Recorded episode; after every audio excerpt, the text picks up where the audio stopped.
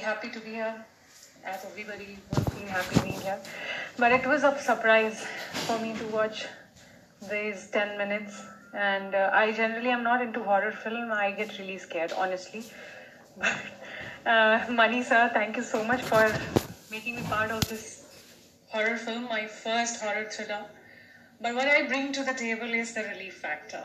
I am not the ghost in the film, and I am going to maybe you know that popcorn that you'll be holding while watch watching this, the thrills and the ghost and the oh, so you can eat that, you know. So um, my part in the film, uh, Eli, as I said, is the relief factor in the film. This girl surpass, surpasses different stages of a woman's life. How, how her life and her family's life gets affected with these supernatural powers because of some incidents that happened earlier.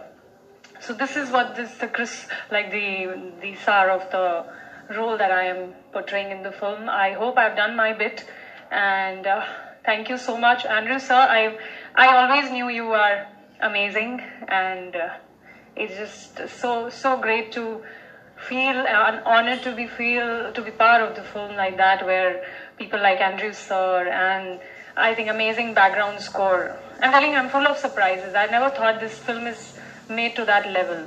I had said this in an interview that I expect this film to be uh, because I know that how these uh, this team was working on the sets. So somewhere we will we might be close to what people have never seen before. It was definitely an experimental film because this is what was being told to me when they approached me that this is not a regular horror film, and I bring relief to the film. So I said, okay, fine. I am doing something different in the film. So I hope we all entertain you enough.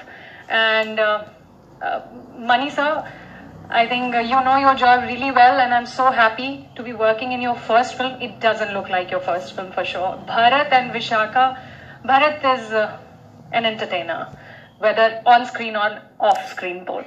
Uh, Vish is trying this kind of fun before. It's Bhaya Moru Payanam now. Let's see what comes next. I'll try and entertain you as much as entertain you as much as possible. Thank you so much.